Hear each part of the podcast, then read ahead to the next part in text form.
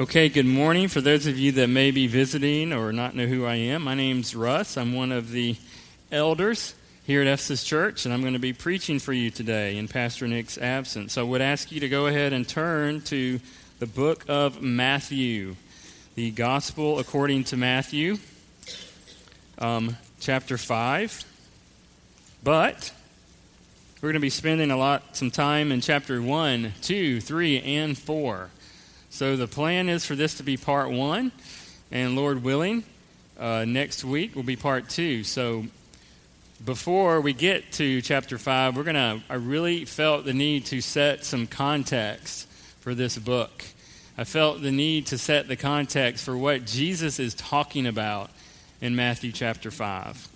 Now, Matthew chapter 5 is a very popular uh, chapter a lot of times referred to as the Sermon on the Mount. So you may be familiar with it. But I'm going to go ahead and read Matthew 5, verses 1 through uh, 16 today. And then next week we may expand it out to verse 20. We'll see how the Holy Spirit guides. But let's look at Matthew chapter 5, verses 1 through 16. Seeing the crowds, he went up on the mountain. And when he sat down, his disciples came to him. And he opened his mouth and taught them, saying, Blessed are the poor in spirit, for theirs is the kingdom of heaven. Blessed are those who mourn, for they shall be comforted. Blessed are the meek, for they shall inherit the earth. Blessed are those who hunger and thirst for righteousness, for they shall be satisfied. Blessed are the merciful, for they shall receive mercy. Blessed are the pure in heart, for they shall see God. Blessed are the peacemakers, for they shall be called sons of God. Blessed are those who are persecuted for righteousness' sake, for theirs is the kingdom of heaven. Blessed are you when others revile you and persecute you and utter all kinds of evil against you falsely on my account. Rejoice and be glad, for your reward is great in heaven, for so they persecuted the prophets who were before you. You are the salt of the earth. But if salt has lost its taste, how shall its saltiness be restored? It is no longer good for anything except to be thrown out and trampled under people's feet. You are the light of the world.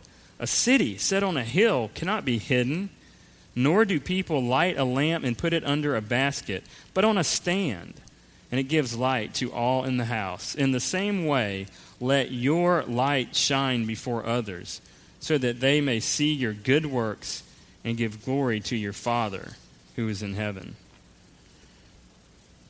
So, most everyone is familiar with these, again, with these verses, especially about the salt and light. Everybody, how many knows the little children's song about salt and light? This little light of mine, I'm going to let it shine. Oh, hide it under a bushel? No, I'm going to let it shine. My wife is horrified right now that I just tried to sing. This little light of mine, I'm going to let it shine. The next verse says, Everywhere I go, I'm going to let it shine. Next verse. All in my house, I'm going to let it shine. Oh, all in my house, I'm going to let it shine. I'm not going to make it shine, I'm just going to let it shine.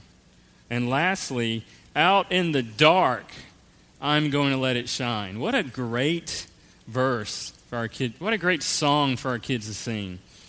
You know, these, these children's songs can, can carry the spectrum of really bad theology to very good theology. And this one, in my opinion, is simple, but it's good theology. So let's talk about Matthew for a minute. I'm super excited to talk about the book of Matthew. The book of Matthew is one of the most quoted books among the early church in the second century. This is where Christians went especially in the early, early church, to show that Jesus is Messiah, Mashiach, which means the anointed one. It can be said that the central theme of Matthew's gospel is, in one word, is fulfillment.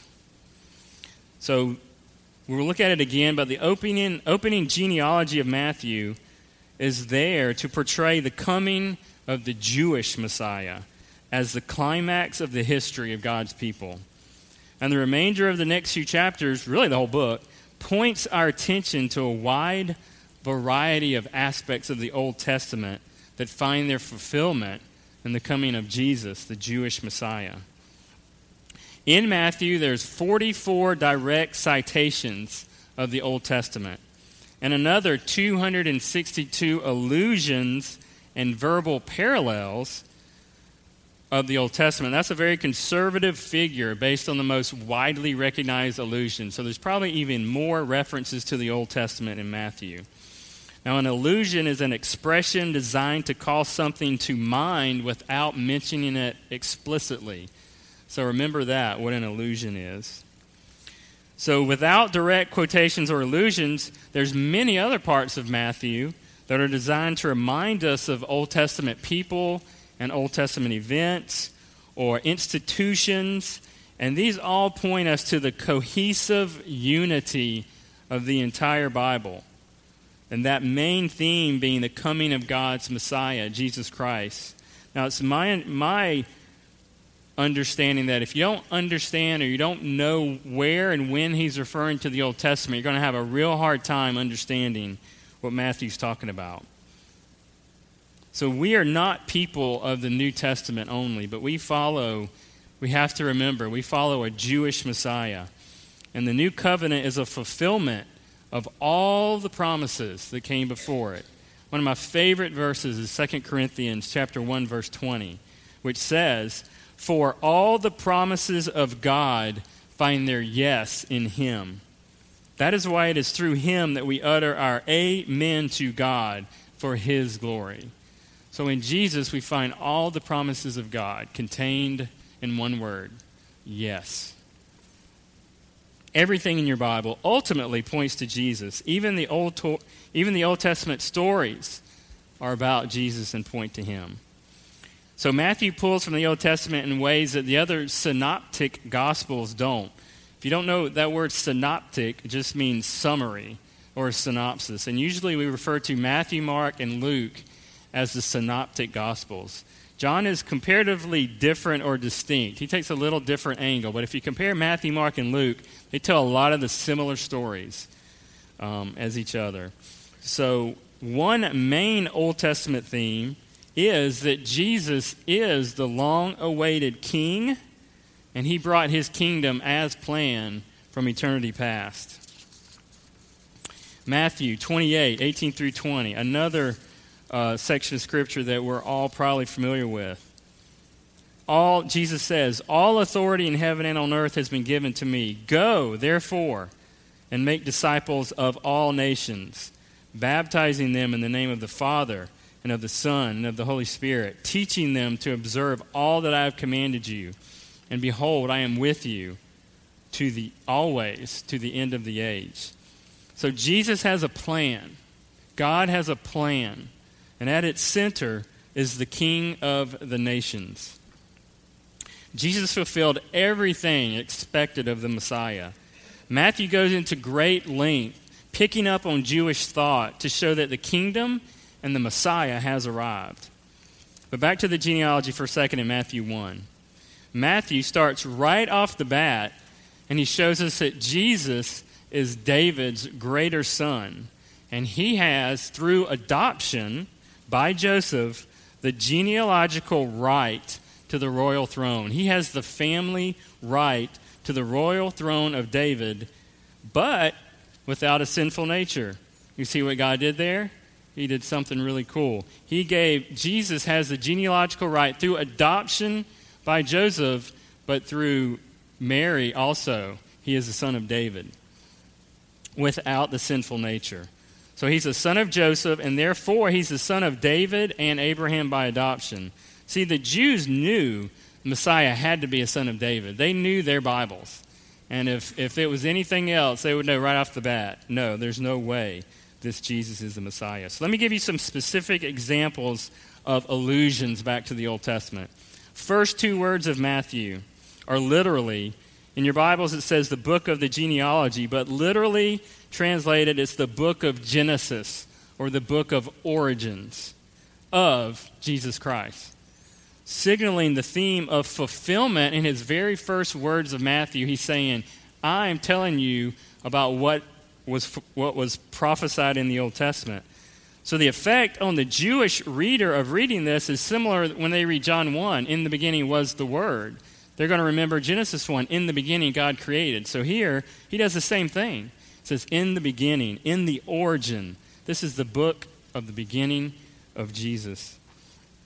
This is an example of one of the allusions I referred to earlier. Matthew is suggesting here that a new creation is happening. Genesis 1 1 tells us about creation. He's telling us there's a new creation coming. So right after the genealogy, in Matthew 123, this is this is big. In Matthew 123, he quotes Isaiah 7:14. He's telling us something. He's telling his Jewish readers something. Isaiah 7:14 said, "Therefore the Lord himself will give you a sign. Behold, the virgin shall conceive and bear a son, and shall call his name Emmanuel, God with us.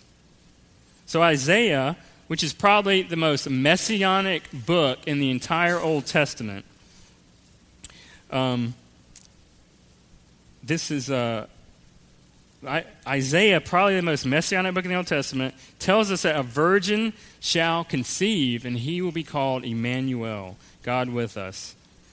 So, this was probably pretty interesting to Joseph as he was just about to give his wife a divorce or send her away when the angel says no.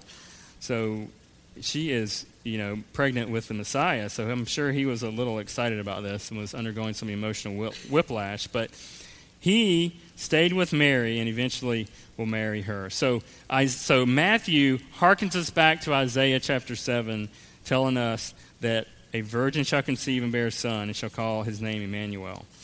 So why stick it in there? Well, we'll talk about that more. So Matthew 2, uh, going on to Matthew 2, we see here that God is even controlling the stars to do his bidding. And who does he bid come to Jesus? Well, he directs pagan wise men to see him. These are pagan men, not even monotheistic, probably polytheistic men who come to do what? Worship the king. God is widening his kingdom, even right here in Matthew 2, outside of the Jewish nation. Matthew 2:15, Herod, we read, goes after the male children in Bethlehem. And later we find out that Mary and Joseph take Jesus and they flee to Egypt.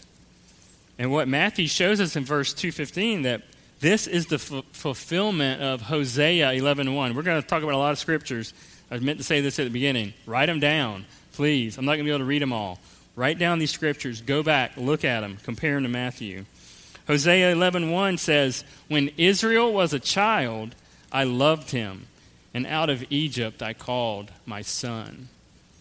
See what Matthew's telling us? See what he was telling his early Jewish readers? The story, this story, the killing of the young Hebrew boys in Matthew 2:15 should sound real familiar to us if we know the Old Testament. It's like the story of Moses, right? Jesus is the true and better Moses, the true and better deliverer of his people. So when God was weaving the historical events of Moses' life as part of that, he was foretelling that Jesus is the ultimate culmination of history. So, the, this exodus of the Jews, which is what Hosea was referring to, was leading to the formation of a new people of God and was a symbol, even in the Old Testament, of an even greater work of deliverance, which God was going to accomplish in the future. And Matthew, by quoting directly from Hosea 11.1, has applied it to the new Exodus, which has come about through Jesus.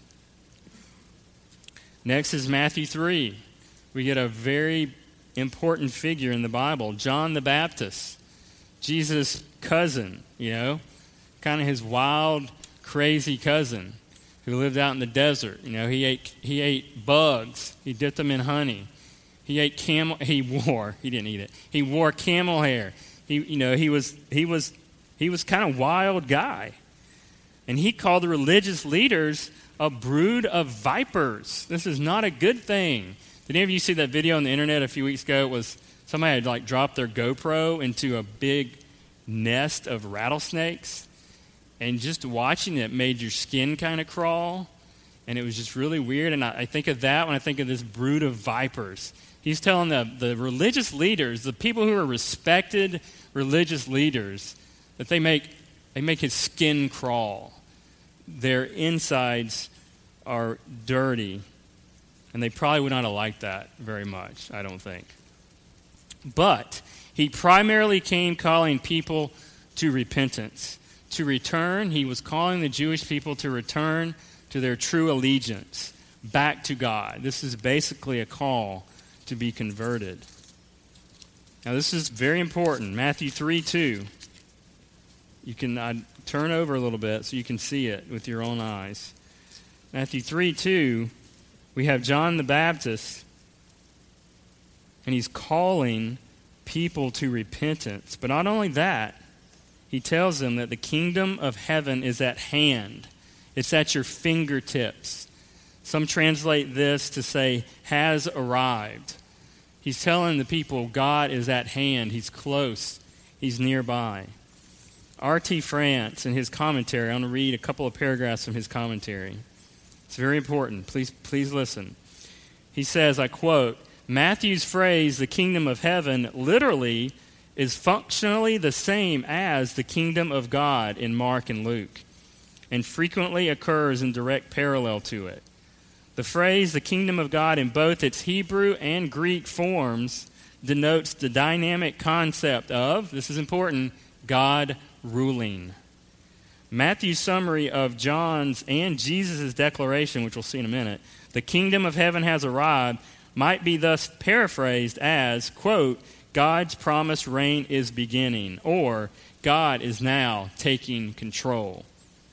Jesus' choice of the phrase, the kingship of God, to sum up his message, would have evoked a deep rooted longing. I want to say that again.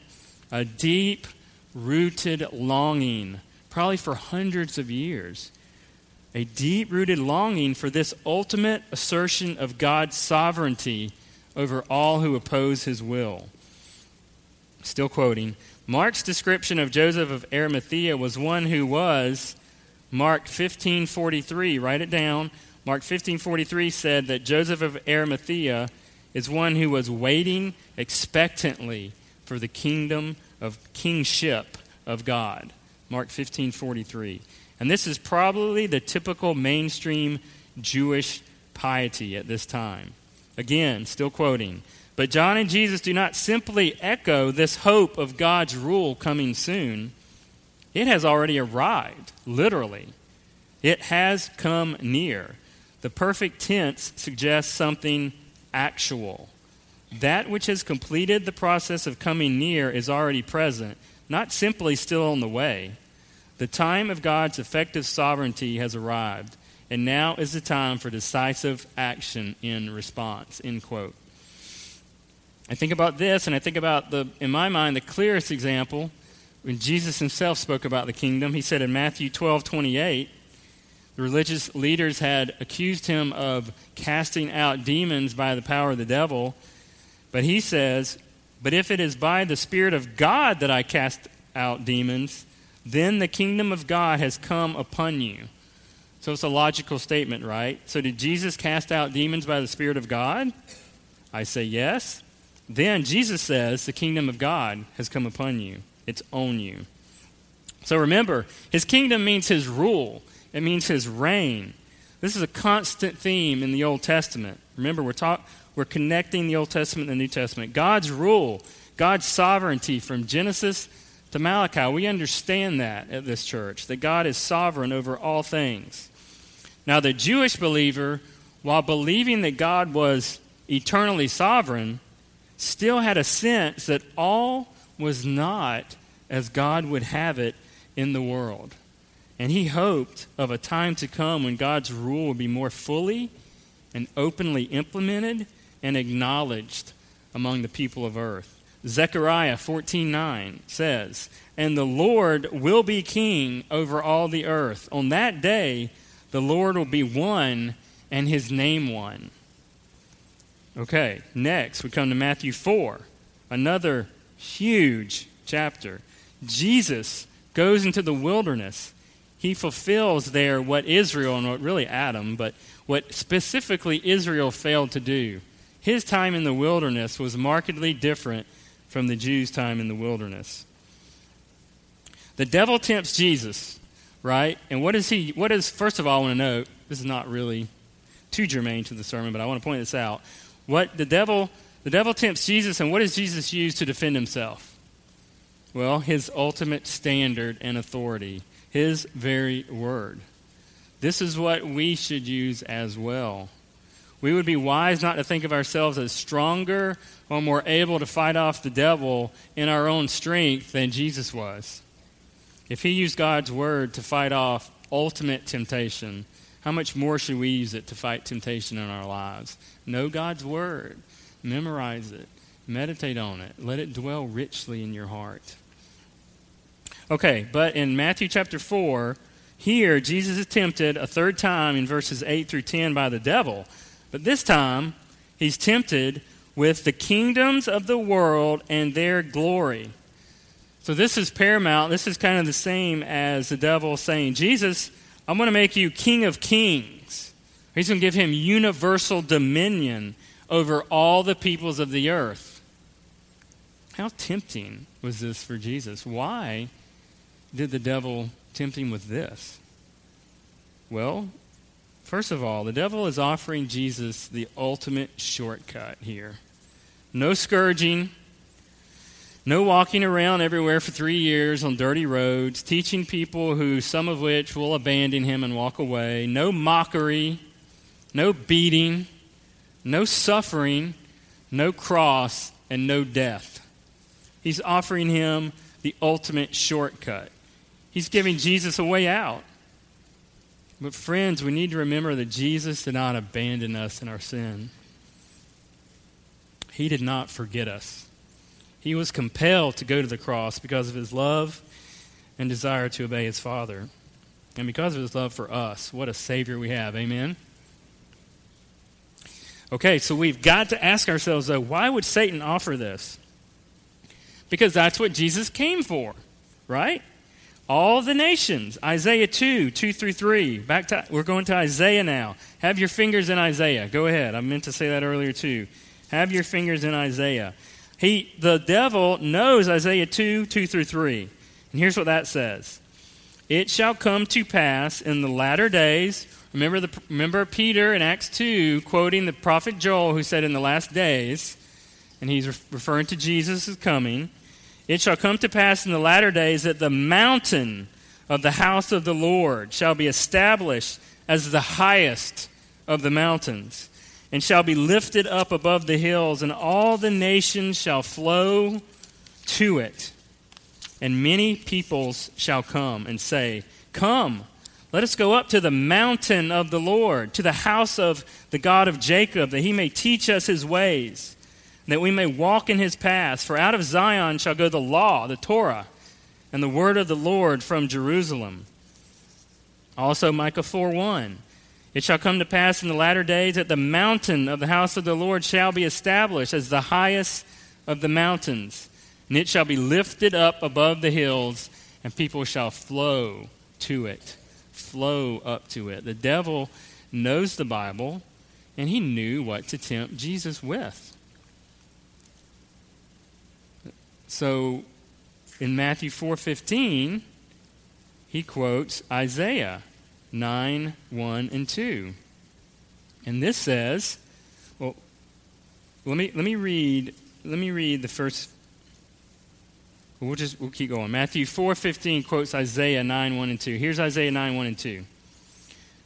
Turn to it if you can. But there will be no gloom for her who is in anguish. In the former time, he brought into contempt the land of Zebulun and the land of Naphtali. But in the latter time, he has made glorious the way of the sea, the land beyond the Jordan, Galilee of the nations. The people who walked, here we go, The people who walked in darkness have seen a great light. Those who dwelt in the land of deep darkness, on them a light has shone. So you see what Matthew is doing? Look, look at this. Think, think real carefully about this. The theme of light and darkness goes all the way back to the beginning of the Bible, right? Remember Genesis 1? God brings light that scatters darkness. The earth was without form and void, and darkness was over the face of the deep, and the Spirit of God was hovering over the face of the waters. And God said, Let there be light. And there was light. So darkness is now being scattered by light. God brought the light. This is what God does, this is what He wants to do. Look a few verses later on in Isaiah 9 tells us God Himself is the one coming down to bring His kingdom and scatter darkness. Few verses later, Isaiah 9, 6 through 7. You know these verses. These are our Christmas card verses, right? For to us a child is born, to us a son is given, and the government shall be upon his shoulder, and his name shall be called Wonderful Counselor, Mighty God, Everlasting Father, or Father of Eternity, Prince of Peace. Of the increase of his government and of peace there will be no end. On the throne of David and over his kingdom, to establish it and to uphold it with justice and with righteousness from this time forth and forevermore. The zeal of the Lord of hosts will do this. So here we see Isaiah describing Joseph and Mary's son not only as Messiah, but as the mighty God, as the Father of eternity as the one who will come, scatter darkness, bring a great light. But wait, there's more. Story of this child is picked up again in Isaiah 11 1 through 5. Isaiah 11 1 through 5. There shall come forth a shoot from the stump of Jesse. Why is the, why is the genealogy there? It's got to be there. And a branch from his root shall bear fruit, and the Spirit of the Lord shall rest upon him the spirit of wisdom and understanding, the spirit of counsel and might, the spirit of knowledge and the fear of the Lord. And his delight shall be in the fear of the Lord. He shall not judge by what his eyes see, or decide disputes by what his ears hear, but with righteousness he, he shall judge the poor, and decide with equity for the meek. Remember that? The meek of the earth. And he shall strike the earth with the rod of his mouth, and with the breath of his lips he shall kill the wicked. Righteousness shall be the belt of his waist, and faithfulness the belt of his loins. So these last two passages would certainly have been recognized by Matthew's Jewish readers, and we should recognize them today as a continued theme of the fuller expression of the messianic prophecies fulfilled in Jesus at the time of his incarnation. So you see how Matthew is weaving together, he's we- putting together the pieces of the puzzle. According to Isaiah 9, when the great light comes, and let me remind you, John 8 12 says, Jesus says, I am the light of the world. 1 John 1 5 declares that God is light, and in him there is no darkness. So, Isaiah 9, when the great light comes, he will establish his kingdom and uphold it with justice and righteousness from this time forth and forevermore. Jews would have immediately remembered Isaiah 9 when they read this, and so should we. We have to understand the Old Testament in order to understand the New. So, this is what Jesus came to do. This is the story of the Bible. From Genesis 1, God from the beginning is making light, He's scattering darkness. And since the fall, His plan has been for His Son to crush the head of Satan and return to God's good creation, to bring his great light and establish his kingdom, which the government thereof will increase, and he will bring shalom, peace with no end. Jesus is concerned with the salvation of the world, not just our individual salvations. He is concerned about that, of course, but his gospel, according to John and according to his very words, is the gospel of the kingdom. He is concerned with his rule on earth. He is king over his kingdom, so therefore he is concerned about his kingdom's existence on earth. This is why we, he taught us to pray, Thy kingdom come, Thy will be done on earth as it is in heaven. Do we believe this when we pray this? Did Jesus mean for the answer to that to be yes? I think so. So Jesus has come to bring salvation, to bring his elect into communion with the living God, and then to establish and grow his kingdom. Now we see in 423 Jesus went through all of Galilee, teaching in the synagogues and proclaiming the gospel of the kingdom. And as we have seen, the Greek word here translated kingdom may better be understood to mean God's rule. That is what a kingdom is, is Jesus' rule on earth.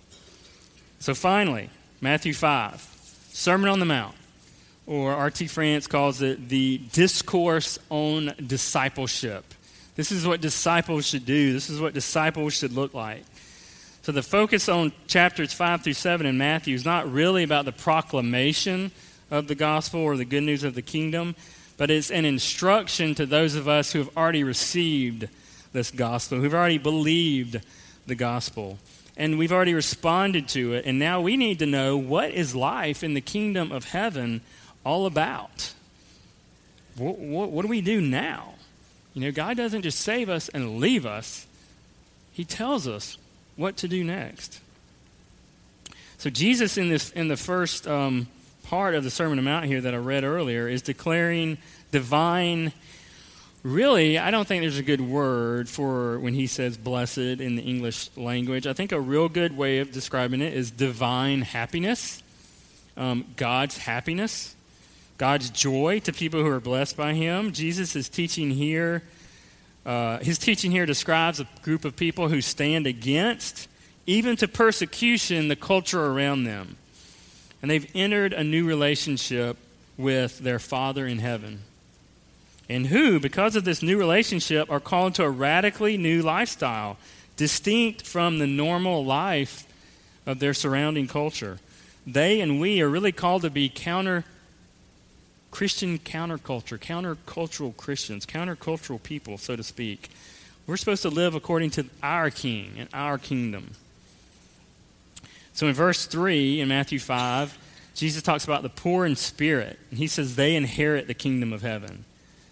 And I, I would say those who, the poor in spirit are those who gladly accept God's rule um, and enjoy the benefits that come to his subjects there's too many benefits, really, for me to list, but some would be faith, repentance, redemption, forgiveness of sins, mercy, God's righteousness, and all the other blessings that come from being in communion with God. Those are the poor in spirit. Verse 5 talks about the meek. And here, Jesus is borrowing or taking from Psalm 37 as those who wait for the Lord Instead of worrying and plotting to get their revenge over their right and wrongs, they wait on the Lord. Now, Psalm 37 says the meek will inherit the land. But Jesus enlarges this now. He doesn't say land, he says the meek will inherit the earth. And how much better do we have it now? Jesus has changed it from land to earth. He can change the Bible, nobody else can do it. Jesus changed it. Now, this is consistent with what we have been seeing that God is concerned for the world or for the earth, the here and now. This is part of God's plan. So, God's plan, in order to be faithful to God, to be salt and light, we need to understand that God has a purpose and a plan behind our very saltiness and our very lightness. It's not a random thing for us to, oh, just go be salt and light. He's got a plan for it. You know, it's what we all do when we're going to accomplish a mission, when we have a project to do at work, when we have something we need to get done around our house, we plan it out. Jesus has a plan. I want to look at a couple of verses just to try to give my um, belief that there's a plan for the earth. So let's just look at a couple. The first one's going to be Ephesians 1 3 through 10. If you would turn there or write it down and read it later. Ephesians 1 3 through 10. Blessed be the God and Father of our Lord Jesus Christ, who has blessed us in Christ with every spiritual blessing in the heavenly places, even as he chose us in him before the foundation of the world, that we should be holy and blameless before Him. In love, He predestined us for adoption as sons through Jesus Christ, according to the purpose of His will, to the praise of His glorious grace, with which He has blessed us in the Beloved. In Him we have redemption through His blood, the forgiveness of our trespasses, according to the riches of His grace, which He lavished. I want to stop real quick. I want to. I want to. I came, when I got to this word, I said lavished. What does that mean? Lavish. I looked it up. Sumptuously rich, elaborate, luxurious, sumptuous, costly, expensive, opulent, grand, splendid, rich, fancy, posh. Bestow something in generous or extravagant quantities upon.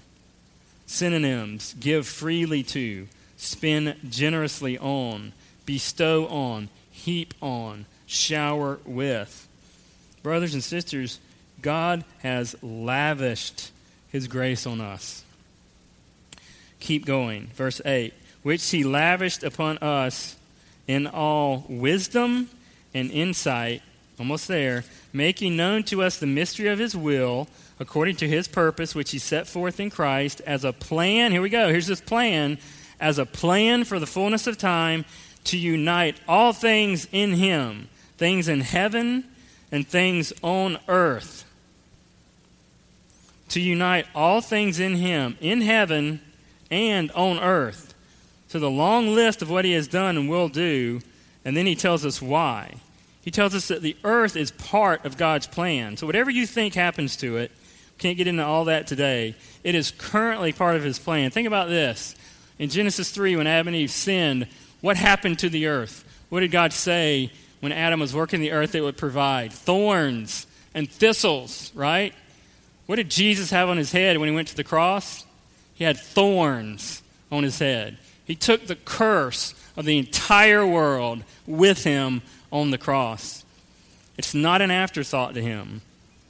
The earth is part of his plan. Colossians 1 15 through 20. Colossians 1 15 through 20. He is the image of the invisible God, the firstborn of all creation. For by him all things were created, in heaven and on earth, visible and invisible, whether thrones or dominions or rulers or authorities, all things were created through him and for him. And he is before all things, and in him all things hold together. So that's, you're sitting here, Jesus is doing that right now. He's holding all things together. He is the head of the body, the church. He is the beginning, the firstborn from the dead, and in everything he might be preeminent. For in him all the fullness of God was pleased to dwell, and through him to reconcile to himself all things. Here we go, whether on earth or in heaven, making peace by the blood of the cross. His plan is to reconcile all things to himself through his death and resurrection. Earth is not a throwaway, it's not an afterthought. The spiritual took on physical to reconcile a people to himself. So please be careful about praying to God and having the mindset of God Lord, please take me away. Just take me away from this earth. Be careful because in John 17 15, Jesus prayed, I do not ask that you take them out of the world, but that you keep them from the evil one. They are not of the world, just as I am not of the world. Sanctify them in the truth. Your word is truth. As you sent me into the world, so I have sent them into the world. And for their sake I consecrate myself, that they also may be sanctified in truth. Why was Jesus sent into the world? To sanctify us in truth and to be a great light into the world. So I think about we got to be careful. So I think about since I'm making a case that the kingdom is here on earth, John 18:36, Jesus was talking to Pilate, and Pilate said, "Are you a king?" He said, "My kingdom is not of this world. If my kingdom were of this world, my servants would have been fighting that I might not be delivered over to the Jews, but my kingdom is not from the world." Well, he's right. Obviously, his kingdom does not find its source in the physical or natural world but it, it is spiritual and from above. So we have to understand this verse in context of all the other verses that we have looked at to help us understand it. They are clear. Kingdom has arrived, but it's not an earthly, fleshly sword and, spear, and shield kingdom. It's a spiritual kingdom. I'm not going to go there, but Romans 4, write it down. Go read it. Abraham and his descendants, his descendants by faith in God, inherit what? The world. Romans 8, this is a very, very interesting ver, uh, chapter. The earth is groaning until when? According to Romans 8, the earth is groaning until it is set free from bondage to corruption and to obtain freedom. The earth is waiting for freedom. That the creation itself will be set free from its bondage to corruption and obtain the freedom from the glory of the children of God. That's Romans 8 21. Last verse about this, and then we'll be basically done almost. Revelation 5 9 and 10. And they sang a new song, saying, Worthy are you to take the scroll and to open its seals, for you were slain, and by your blood you ransomed people from God from every tribe and language and people and nation, and you have made them a kingdom right now and priests to our God, and they shall reign where? On the earth. Revelation 5, 9, and 10. Wow. The earth is important, guys. The people around us are important. What we do here and now on the earth is important. It matters to God. So, what does all this mean for us? What's the application? Salt. We'll talk about salt a lot more next week, Lord willing. Salt is a preservative to prevent what? In the old, in the time that Jesus wrote this, there were no refrigerators, there were no freezers. They used salt to preserve, to keep things from decaying and rotting. Light. What does light do? I mean, and think about this. When, when Jesus wrote this, there were no light bulbs, there were no electric lighting, right? It was dark when the sun went down. You had candles and lamps, but there was a lot of darkness.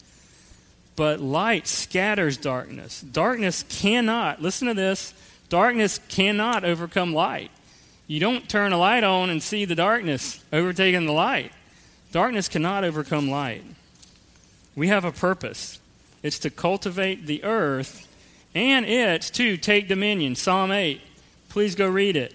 We have been given dominion over the works of God's hands. That's what Psalm 8 says. We're to multiply. We're doing a pretty good job of that as a church. Amen. Keep it up. I love it. The only thing is, keep it up. Don't forget, raise them in the what? Nurture, admonition of the Lord. Keep it up. Good job. Our purpose here on earth is to reflect His light. He put us here for a reason. We have a job to do. And our working out of being salt and light has a context, right? The church. Nothing I'm saying here denies the importance of the local church. A lot of our being salt and light occurs within the context of the church, but not all of it. Not what we do in our families, not what we do in our jobs, in government, etc. So, we, us as individuals, and our church are part of a broader story that God is doing. It's the story of Jesus putting everything under his feet and destroying all his enemies before he hands over the kingdom to God the Father. It's 1 Corinthians 15, 24 through 26 which is quoting Psalm 110.1, where um, is where that comes from. So here on earth, part of his plan, salt and light is a meaningful task. So we need a biblical, comprehensive worldview over everything. The, what I want to point out to you, and we'll talk about it more next week, is the verses say you are, if you're a Christian, you are the salt and you are the light. You don't try to be salt and light. You are the salt. If you know Christ, you are the light. It starts with each one of us in our families, at our jobs, at church, in our worship, out in the street. It starts with you and me. We need to start obeying God in our lives and stop exchanging God for idols. We need to live consistent with the Bible in all areas of our lives. That's really what I'm calling us to do. Live consistent with the Bible in all areas of our lives our home, our church, work, play, government, education, money, everything, evangelizing, defending our faith, everything. We need to know our Bibles and do what it says and submit to its authority in all of life. So, what happens if we don't? Again, I keep saying this, we'll talk about it more next week. But verse 13, Matthew 5 says, We'll be good for nothing. We'll be trampled under people's feet. That's not a good thing. That doesn't please God. That doesn't preserve anything. That doesn't light anything up anywhere. Being a Christian in name only doesn't mean a thing. So ask God, in closing, how can your life be ordered to be salt and light? Ask God, how will He use you long term? Let's start thinking long term. Because God has a plan. So let's think how can we be part? How can He use you in that plan? If you're not a Christian, He's not going to use you, but He's going to judge you for your sin against Him.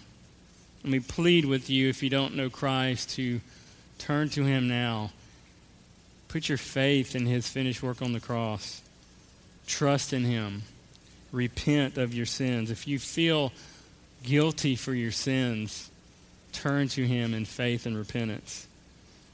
And it's not by our good works that we're saved. I'm not calling us to good works to be saved. It's not if you've been baptized. That means nothing if you do not have faith in Christ. It's a faith that causes you to love God and obey God, to love Him and obey His word. So we need a sustained long term vision on how to be the salt and light of the earth. Jesus is the king, make no mistake. He is putting, no matter what is going on right now here, he is putting all things under his feet. And, Christian, brother or sister, you got to know this. You are the salt and you are the light. You need to ask God and then think about it yourself. How can you be used to preserve and flavor the world and shine the light of Jesus into a very dark world? And next week, we're going to hopefully look at a little more specifics on what that means, what the Bible means when it says salt and light. Let's pray. Father, thank you for your word. Lord, I pray that anything that I've said this morning is wrong or untruthful or unhelpful for your people, that you would cast it down, that you would destroy it, that we would not remember one second of it. Father, I pray anything that has been in accordance with your word, that you would use it to bless your people, that you would use it to bring yourself glory, that you would use it to bring salt and light to the earth, that you would use it to advance your kingdom, that you would use it to see people come into communion with you, the one true living God. Lord, that we would be encouraged, Lord, is my prayer, that we would be an encouraged people, that you have a plan, and you are the King, and you are the one true God who can whose plans are never thwarted in the end. Your plans hold, and they are fulfilled. And Matthew is telling us that you are fulfilling, have fulfilled, and are fulfilling the promise of promises of God. All the promises of God find their yes in Jesus. Lord, please encourage us through this. Please convict us if we fail to be salt and light. We don't want to be trampled underfoot by men. Lord, forbid that happen. So thank you, Lord, again for this time you've given us to search and seek your will from your word. In Jesus' name we pray. Amen.